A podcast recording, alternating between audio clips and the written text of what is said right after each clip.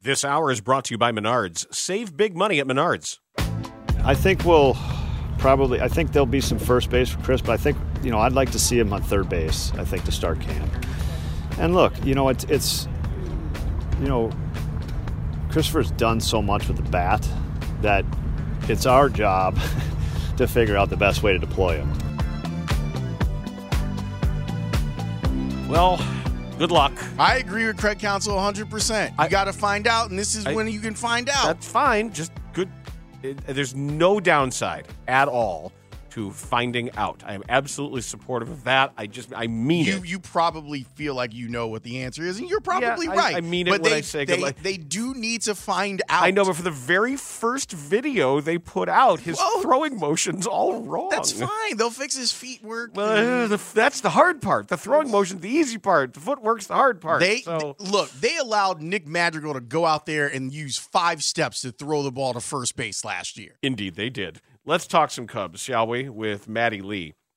Maddie Lee is on Twitter at Maddie underscore M underscore Lee. The Cubs beat writer for the Sun Times is with us on the Circa Sports Illinois hotline. Download the Circa Sports app today. Hello, Maddie.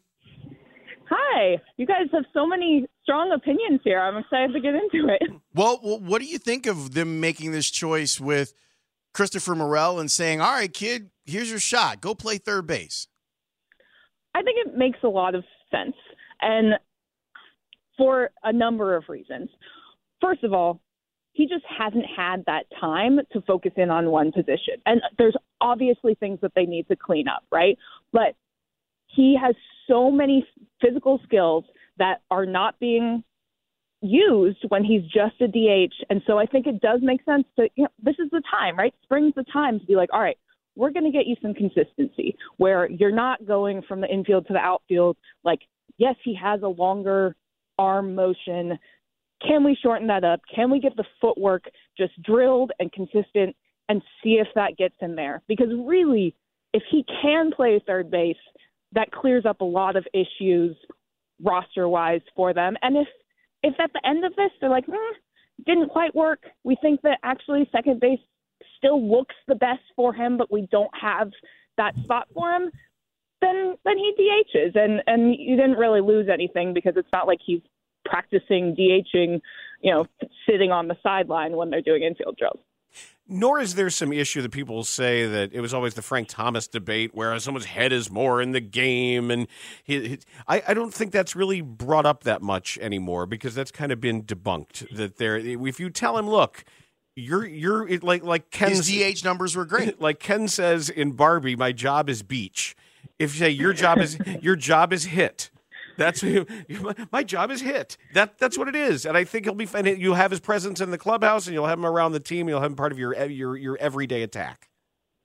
Well, it was something that he struggled with last year. He he got there. He definitely got there, but for him it was one of those things where you just have so much time in between at bats, right? So what do you do with your time? And at first he was like, "Oh, well I have all this time, so let me really pour over video of my last at bat. Let me go get into the cage." I was like, if you do that, if you're trying to fill up all this time in between at bats, you're gonna like you're gonna either physically or mentally spiral in, in you know to some extent. And so he really worked with Mike Napoli on figuring out what that routine is, how to cut out some of that, and we definitely saw the effects of that as he settled into the position last year. Maddie, do you understand Cubs fans that are maybe a little worried as they look at the calendar and spring games starting today and Bellinger is not on the Cubs roster? Oh, absolutely. I, I, I've written about this, um, and you know, got into more detail there. But I, it's hard to argue right now that even with the internal improvement that they expect from a bunch of guys, and like that is real. Like there are a bunch of guys where you can see them taking jumps this year. It's really hard to argue that this team is as good offensively as last year, and they've definitely shored up the pitching side, both in the rotation and in the bullpen. But you got to make up some of the run production that Cody Bellinger produced last year, and they just haven't done that. And so, you know, are we looking at a bunch of one-run games if they're not if they're not going to bring in someone to replace some of that. Like how much? Yes, you want run production is a really good place. or sorry, um, run prevention is a really good place to start, but you do have to score to win games. It's also because he is he he Bellinger gives such flexibility because of playing two positions well enough. You know, one still probably at a at a, at a plus plus level, the other at you know probably above average still in center field and I'm I'm wondering how much the Cubs themselves are kind of looking around like, all right, uh, any any time now, and who's settling into these positions? Because as the work goes on in spring training, the last thing anybody wants is to win that win a job and then have somebody parachute in and just take it from them. You know that that's something they'd have to deal with also. Sure, I mean, I think that's kind of best case scenario, right? If you have all these guys who have prepared and look really good, and then it's like, oh, actually, we got a better option. Like, uh, you know, those guys will contribute over the over the course of the season.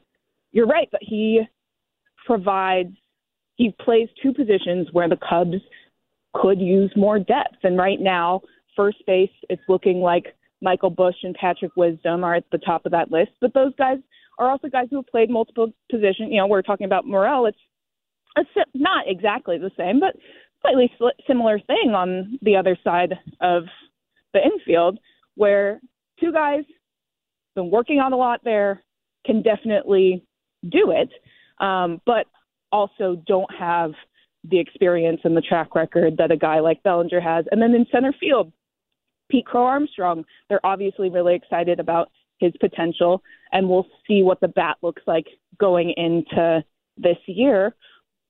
They're also going to be working Alexander Canario in there some in spring. But it's nice to have a veteran guy around to take up a lot of those innings. When it comes to the agent, the, the agent for the four players that a lot of people are looking at, does it feel like collusion to you from the teams, or does it feel like the the agent is really just trying to get every single dollar that he can for his client. Yeah, I mean, Scott Boras has shown that he is willing to wait into the spring. And he's not the only one, right? Like there have been other years where this has happened. You know, you look at 19, you had Machado and Harper both signing late. It's this isn't completely unheard of, but it has been a late off season, and those four guys are all very, very good. And so that's why we're all honing in on wow, you know, we've seen how a good chunk of the off season has played out, but a lot of the guys that we were talking at, about at the beginning, we still don't know where they're going to end up, and that could really change the outlook of you know a lot of different divisions out there, depending on where they land. So the calendar is always something that teams can leverage, right? About being like, okay, we know that your client would like to know where to move his family and where they have to set up both for the regular season and for spring training. Um, and we know that your guy would like to get to know his teammates, you know, especially if he's going to a team that he isn't familiar with. So teams have always been able to leverage that. Uh, and essentially, what Scott Boras has done with his track record is say like, eh, that's not going to work on me. Like, try again. Maddie, have you ever laughed at a Scott Boras pun? oh gosh, um, I'm gonna have to admit, yes. I have. Did you feel? Did you feel good about it afterwards? uh, as you can tell by my hesitation to admit it, not consistently. I to be honest, I I did. I think he had some of his best work this past off season was around Bellinger. So I was like, all right, cool. I can I can do the the loosen the belt full belly one. Like I liked that. Got to use that in my stuff. Uh, some of them you're like, ooh, maybe a little bit of a stretch, Scott, but keeping the brand going. He is definitely keeping the brand going. I loved something that Craig Counsell said. There's there's two sort of thematic statements that I've really enjoyed since he's taken the job. One at his press conference, and and I think he was speaking with us after the press conference when he said there's a lot of luck in our game, And it's one of the most important things to remember in baseball that doesn't, it's just not said often enough. And about spring training, he said the results don't matter. And I mm. loved that. So, to uh, because so many people like to pretend that somehow, even though guys are getting work in, or even though I'm only throwing change ups, or you've got Christopher Morel playing third base, that we pretend the results matter because it looks like they should. And he says the results don't matter. How will that manifest itself in how he is actually managing Cactus League games? Sure. I mean, I think at first it's we're going to most the most obvious place that we're going to see it is with pitchers and how long they're going and like I think any manager will tell you you obviously don't sacrifice the like the guy has to be ready to do what you're asking him to do. You're not going to leave him in for the sake of the results of this game. Um, but I think we're also going to see it in terms of like behind the scenes work. He's talked a little bit about how as we get deeper into spring, he, they're going to have some like individual days where guys can just work one on one, two on one with a coach and like nail down something that they really want to get done. And that's a something that they just don't have the opportunity to do very often during a season. And so that's a place where, you know, there's so much pressure. Even if you tell a young guy, don't worry about it, results don't matter, they still got somewhere in the back of their head like, oh, but what if I do get go four for four today? Like maybe that'll at least make like an impression. If not, you know, it's not going to get me the job, but like maybe that'll stick. But if you take them into these more one on one, we're just hunkering down and working, that takes away a little bit of that. You guys have tried pretty hard to to nail Jed down on what he thinks of the offseason that he's had. And maybe the, the true answer is incomplete because there are still players out there to be signed. But this, if when they when they signed Counsell, Maddie, it felt like okay. The the Cubs see an opportunity here and they're trying to seize it. And the rest of the offseason has felt like, do they really think that they can be competitive with what they have on the roster at the moment? Sure. I Jed definitely tried to dampen expectations at the time of the Counsell signing, saying like this doesn't necessarily mean that we go out and like spend the most money ever. But of course, like people are gonna look to the action as opposed to that comment, right?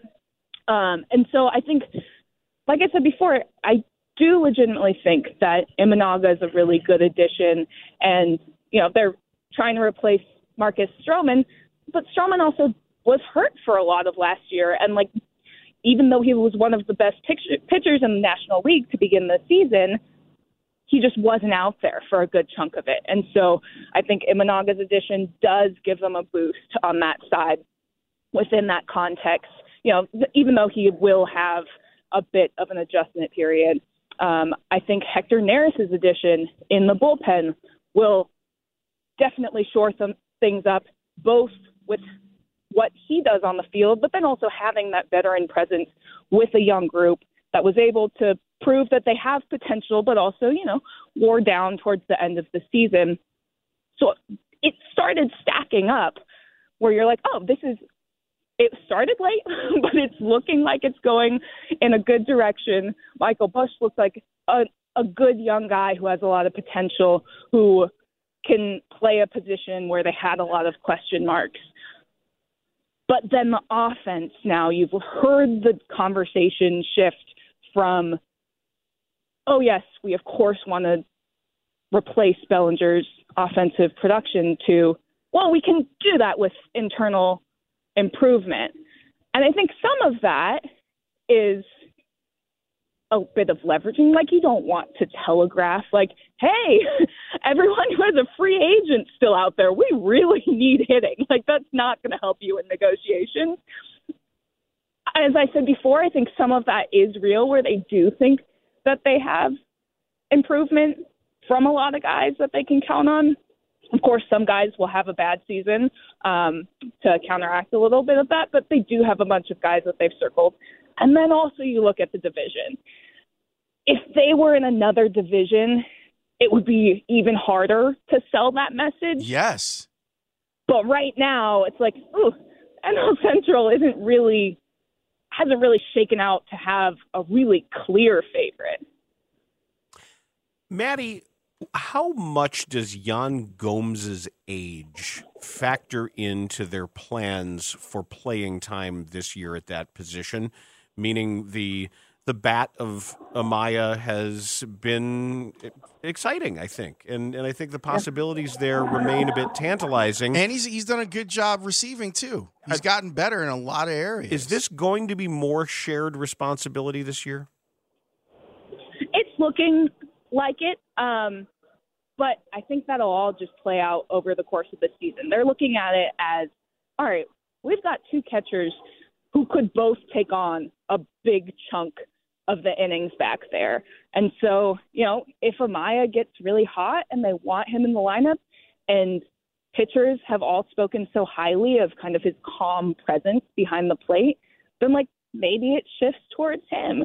Or if he's, you know, slumping and and Yan, you know, we saw a bunch of big hits from Yan Gomes last year, kind of as he had, you know, year one for him has typically been a little bit of a slightly more down offensive year as he's bounced around the league.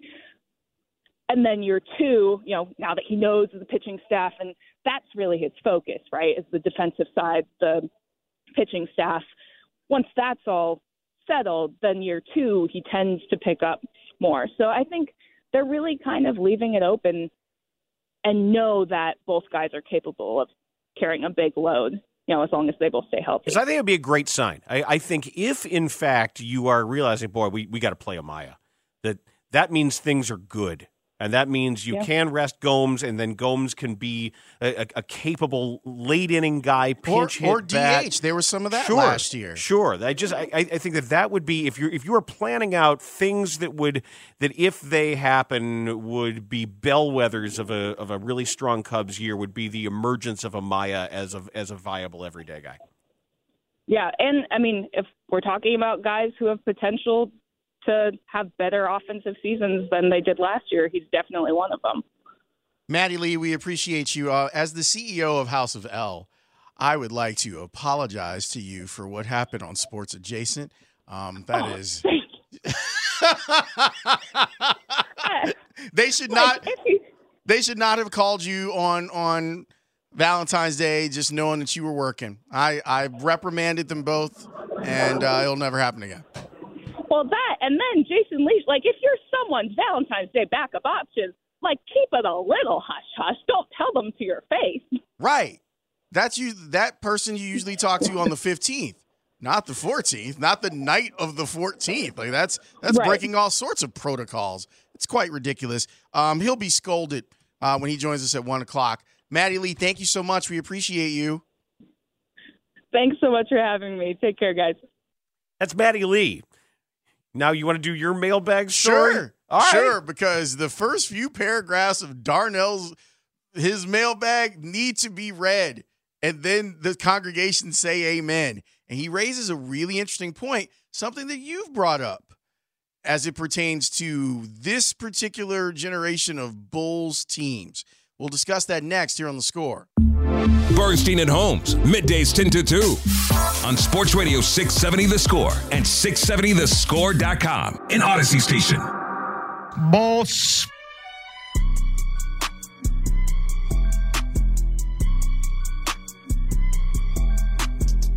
We're looking forward to getting to some Bears talk later on in the show because it's a busy day at Halas Hall. They are meeting the media, the newly minted coordinators are publicly available for the first time. And boy, Matt Eberflus looks like he's lost weight. Looks like he's slept. He's, he's lost stress. He's got a little beard going. He's got kind of a Jon Stewart look. Yeah, looking good, man. I, looking good. He looks like the president from Scandal. Scandal. That's I, what he looks like. I, I, think he's he's throwing down the gauntlet. I, th- I think this is a like a physical challenge to Mark Grote challenge where he wants Grote to hit the hit the weights and hit the treadmill. Well, I mean, I, remember when they did the the coaches thing down at the Biltmore, Matt Eberflus was looking good. They do the the coaches photo. He was yeah. in, in shape. He's ready to go. Well, I'm not sure if you guys have looked at or watched the latest edition of the Daily Score podcast, which is available on the Score's YouTube channel. Uh, but Mark Grote got a little haircut. Really? About damn time. Well, it looks like Flus has got a haircut too. Damn hippie. Cut your hair, hippie. Yeah, yeah, yeah that is right, studs. Um, Eberflus's hair is a little little trimmed up too. Well, good for him. I'm glad. I'm I've never been, I I always feel like Matt Eberflus looks good. That's not the issue. He looks good and he could call defense, right? That's right. And, And he, he- and he said that he's gonna Yes, apparently Matt continue. Eberflus will, regardless of the new hire, continue to call the defense. We'll bring it to you when we can. Once it's all done. I I so Dan, I'm checking in because you know the Bulls start play tonight. They're back. They're back, baby. Taking on Boston tonight over at the UC. Pregame starting at 645 with our guy Chuck and Bill. So I'm like, oh, what's what's up with the Bulls? Everyone's kind of had a day off. I open up the athletic app, see my guy Darnell Mayberry. Headline reads, It's business as usual for the Bulls, and that's fine by them. A mailbag. Whoa. It's, it's coming out the chute, baby. It's coming out the chute. Whoa. Now, let me just share. I know that people get frustrated sometimes when you and I, you or I read on the show. I just want to share a few paragraphs of this and then have a discussion. So here we go. Darnell writes I had a casual conversation with a high ranking Chicago Bulls executive shortly after the NBA's trade deadline. We didn't agree on the direction of the franchise. The Bulls stood pat at the deadline for their third straight season. They did nothing despite substantial evidence that the injury plagued roster isn't close to contending at a high level and likely won't be anytime soon. My point of contention was the front office punted on a pass offered happily by the team's fans a rebuild. Quote unquote, your fans. The executive countered. Wait, to Darnell? Yes. Said your, as in Darnell's fans? Uh, we're getting to that. Initially, I didn't get it. I don't have fans. I'm a fan, Darnell. People read me at The Athletic and follow me on social media because they're Bulls fans. I thought the exec was trying to be snarky. It felt like an attempt to downplay our subscribers and passionate followers of the team on social media. But the comment wasn't made to downplay anyone, it was delivered to emphasize the difference. The Bulls fans the executive was making reference to are paying customers. My fans, by and large, aren't the segment that fills the United Center on cold Chicago winter nights. That exchange, albeit brief, provided tremendous insight into the minds that make up the Bulls management. With that as a backdrop, here's a spicy edition of the mailbag in which fans let their frustration be known. I don't even think I need a mailbag after that. That's pretty good. Two words dinner theater. That's what you've been saying, and this kind of speaks to what you've been talking about. If it's just entertaining enough in that two and a half hours, they've done their job. Or three hours if you come early and you watch all of the acrobats and the tumblers and the dancers and everything that they, They, do. They could probably do it even more cheaply if they want it. it's a great entertainment product, and if they want to be the Savannah Bananas, maybe that's the plan. Yeah, but the Savannah Bananas tell you that they're not playing baseball. They tell you they're playing banana ball. The Bulls are trying to tell you that they play basketball. Maybe they just have to. th- th- That's the whole point. Is if the marching orders have come for the what I would need to know. It's one thing for it to be a high-ranking basketball official. We're never going to get a smoking gun. We're never going to get the email that says, "Hey, this is this is the bu- the business that we're in. We're not in the competition win championships business. We're in the fill the building, entertain people business." I mean, So, don't we have that smoking gun on Reinsdorf, though? Not on Michael. Not on Michael, but on Jerry. But not on Michael. Okay. And it's it's Michael's team. Okay.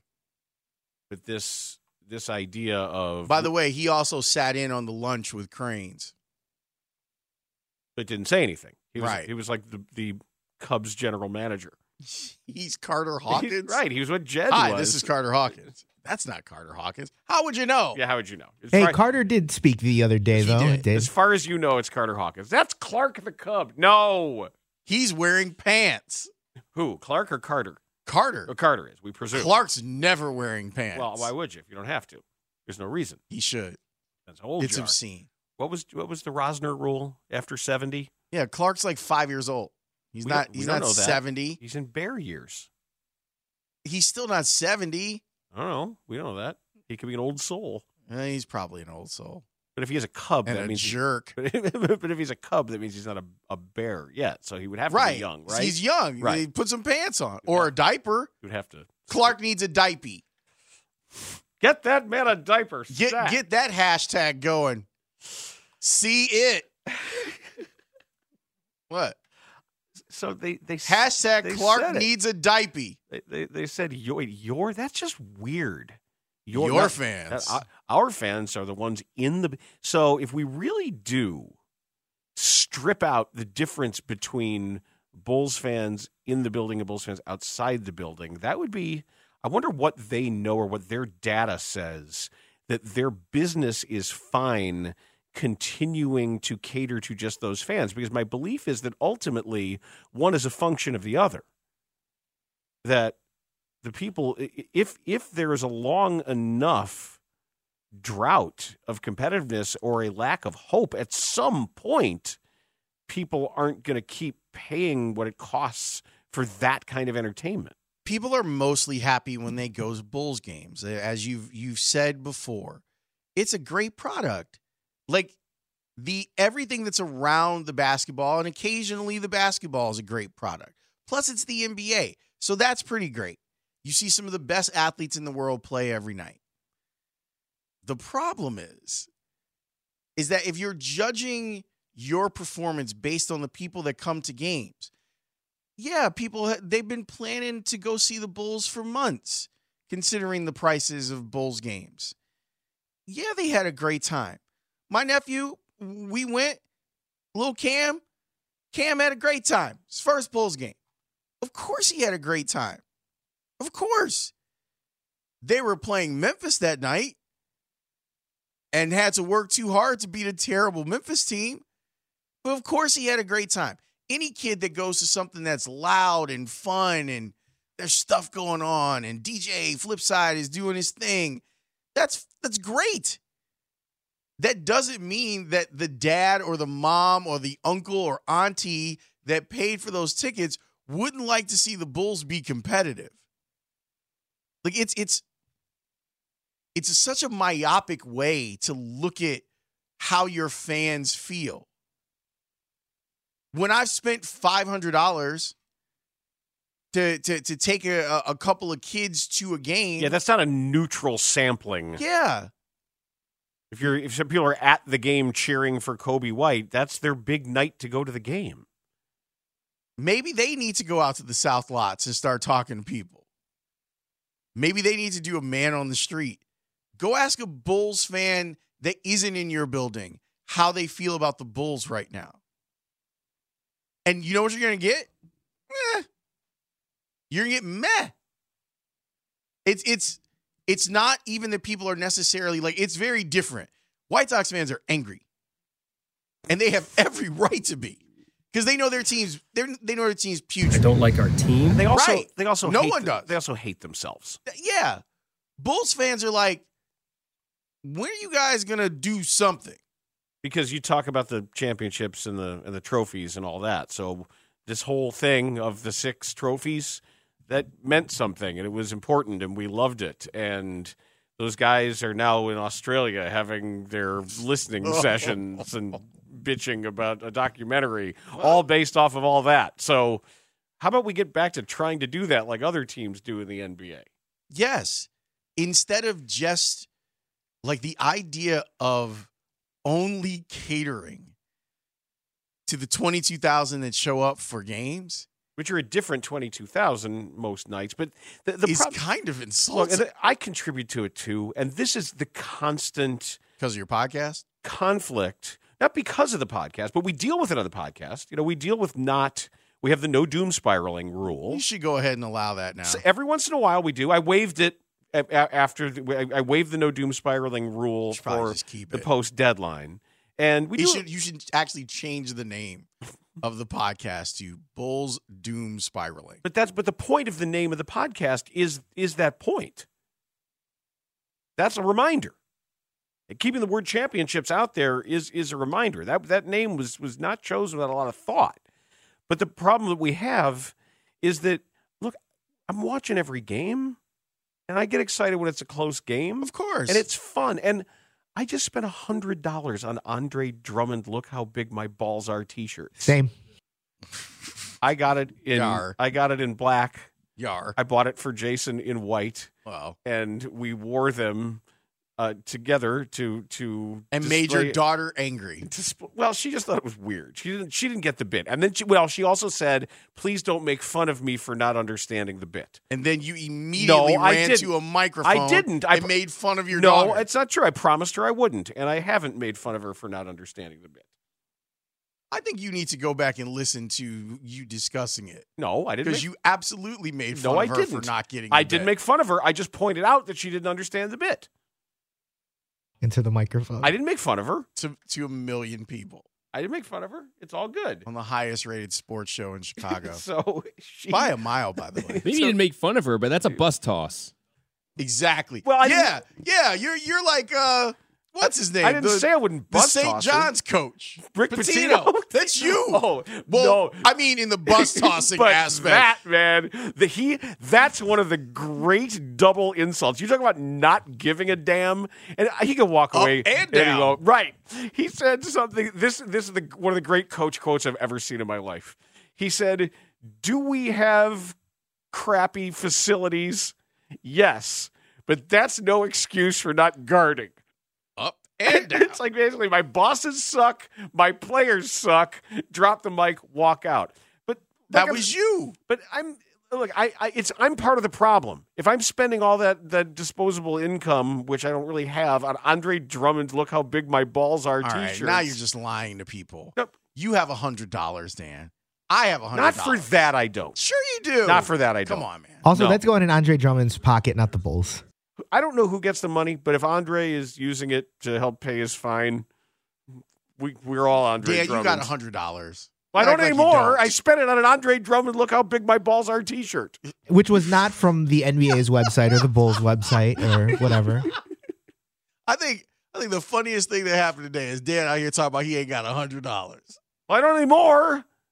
You got another hundred dollars They just- somewhere They just raised tuition by $100 in your five percent. No, I don't. in change. I would. eh, Meanwhile, no. The reason I, you know, why I don't have change. There's a guy with a great bit. When you go to Sunnyside, when you go to Sunnyside Dispensary, Okay. you have to pay with cash or with a debit card. They don't take credit cards. Oh, that's interesting. It's a, it's the law. Oh, I didn't know that. Yeah, the, the you you can't pay for weed, legal weed, with a credit card. So, but you can pay with a debit card. But what they do is they give you they have to do it on a round number for their own accounting purposes. So they'll round up and then they give you cash in change. It's, it's random. I don't know exactly how it works. It's like, well, it's 63. Well, we're gonna we got to make it 70 This feels like something a high person made up.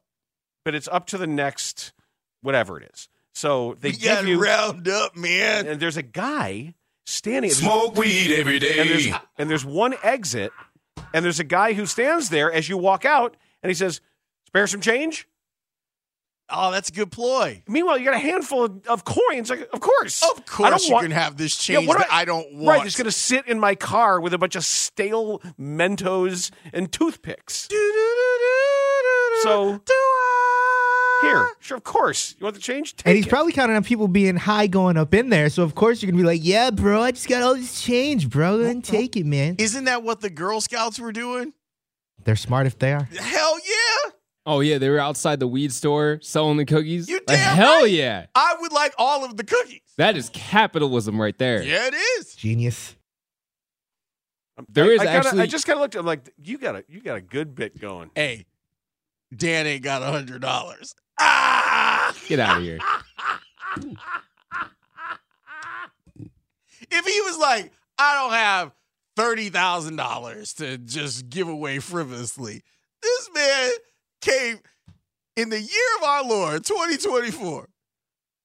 This man, Dan Bernstein, said he ain't got a hundred American dollars. Not for that. Dan Bernstein, who you crapping? Not for that. I don't. Not for Andre Drummond. Look how big my crapping? but balls you are. got T-shirts. it for weed, sir. Well, that's medicinal. That's that's that's good for you. Yeah, it is.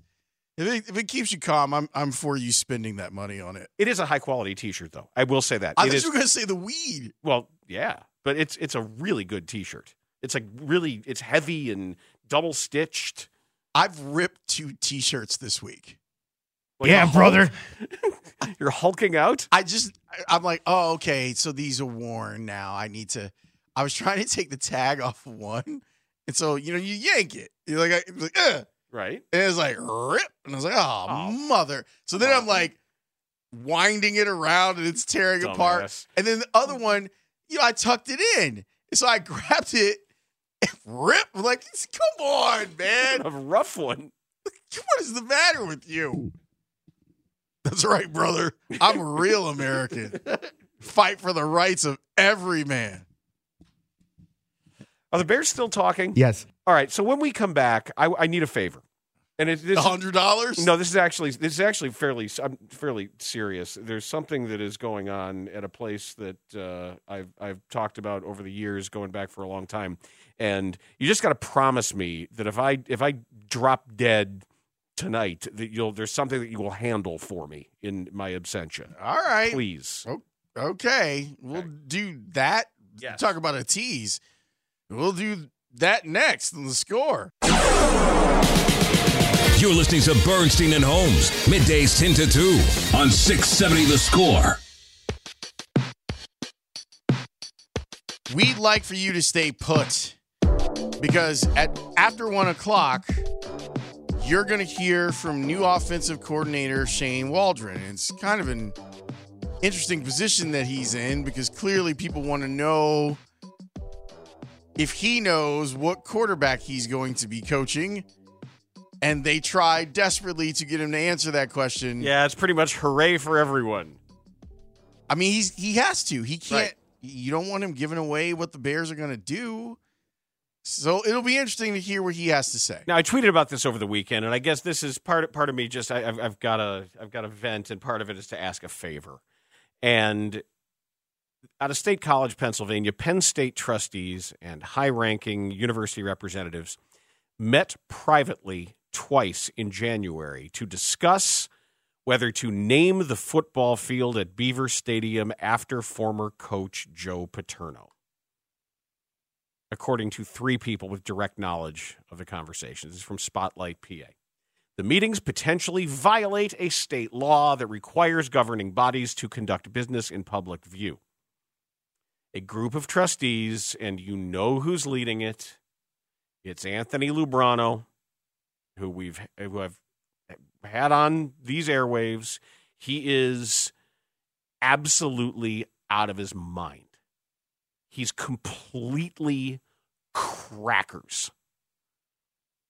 And 10 years ago, when a lot of this was going down, and he was still on the board and fighting against everything and trying to clear Paterno's name of any connection or wrongdoing and save his job, the people who came out who were, I, I got emails from fellow board members.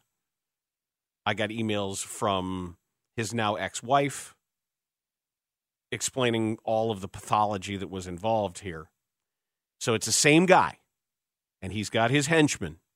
They're, they won't stop.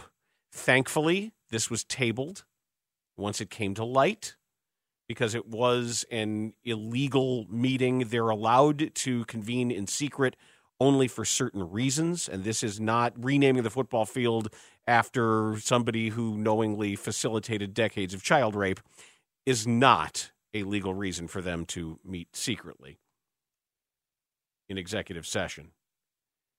They're going to keep trying, is my point. They're never going to stop. They're going to wait until they think people forgot all of the atrocities that Paterno facilitated?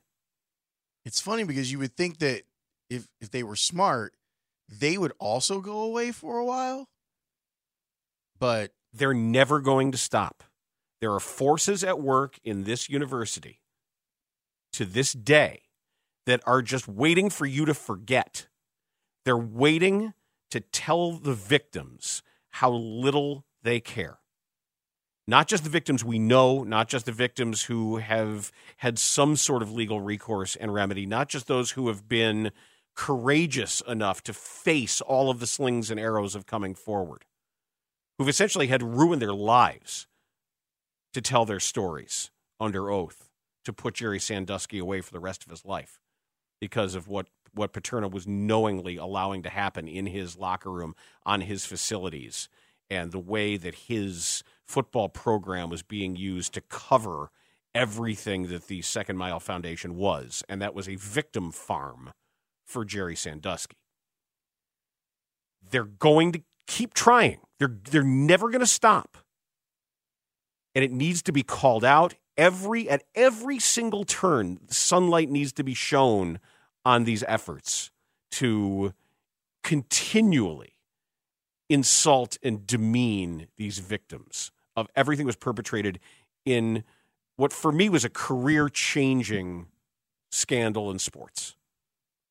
And in some ways defining based on what it, it taught me about the way about certain human behaviors, what I learned about college sports fans, what I learned about some aspects of college coaching and fandom in general, the way people behave. If I get killed in some burst of random gunfire, what are Whatever. we doing right now? I'm just saying, you got to promise me. You got to promise me. Anytime you see this, anytime you hear whether it's social media or anywhere else, because there aren't a lot of us left who care this strongly about it, push against it. Tell the truth about it because they're never going to stop. They're never going to stop. And, they're, and they expect you to be lazy. They count on you forgetting. They count on you having a short attention span. Don't let them. I, I think that m- most people will take up that cause because it's a righteous cause. You ready to hear from Shane Waldron? Oh, am I ready to hear from Shane Waldron? You ready to hear Shane Waldron dodge, duck, dip, dive, and dodge? You're going to hear that next on the score.